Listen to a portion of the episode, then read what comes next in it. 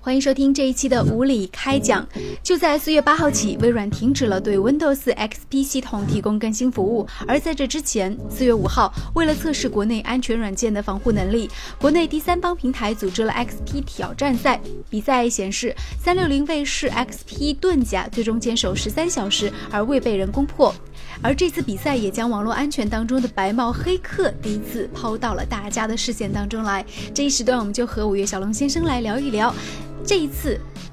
那么这一时段我们就和五月小龙先生来聊一聊这一次的 XP 安全挑战赛到底谁是赢家？在本次 XP 挑战赛里面，并没有真正的赢家，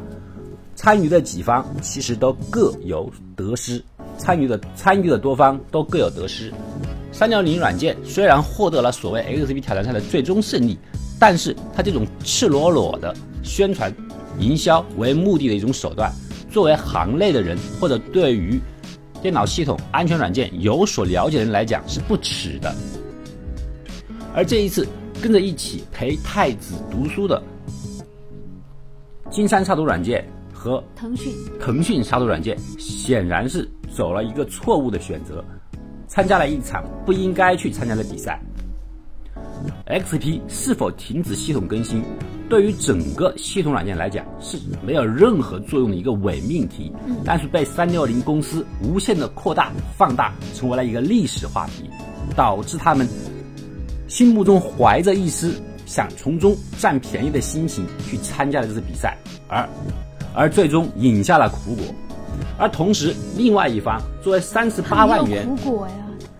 而这一次被三十八万元请过来的所谓白帽黑客，也并不是最后的赢家。他以最快速度，数秒钟的时间，轻而易举的攻破了金山公司设出来的安全安全防护。实际上，实际上从本质上透露出了黑客组织的可怕性。在当前这个网络系统非常发达的现代社会。一个能够用几秒钟就可以破解安全系统的所谓的存在，对每个人来讲都是非常危险的。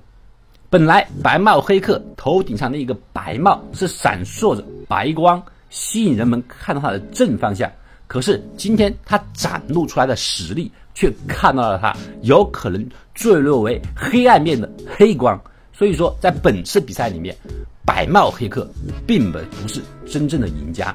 我们没有关注到他白帽的白色，而更多的看到了黑客的本质的黑色。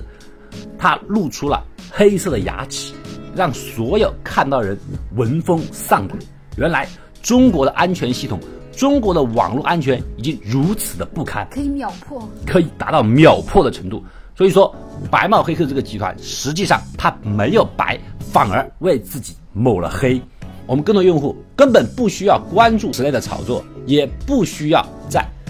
数大安全媒体之间的争斗当中选择孰对孰错，反而我们应该以旁观的心态，很欣慰的看到这种企业之间的良性竞争，然后作为企业竞争之后最大的赢家，必定是我们每一个用户，因为它会更好的给我们提供这种安全的保护。嗯嗯，所以说我们应该以一种良好的心态。去期待着他们软件的进一步的完善，进一步的服务好我们每个用户，而不应该跟随着这几个软件的脚步，跟随着他们的方式一起去，一起像坐过山车一样时高时低，在所谓的 XP 系统停止更新的这一场弥天大谎当中忐忑不安。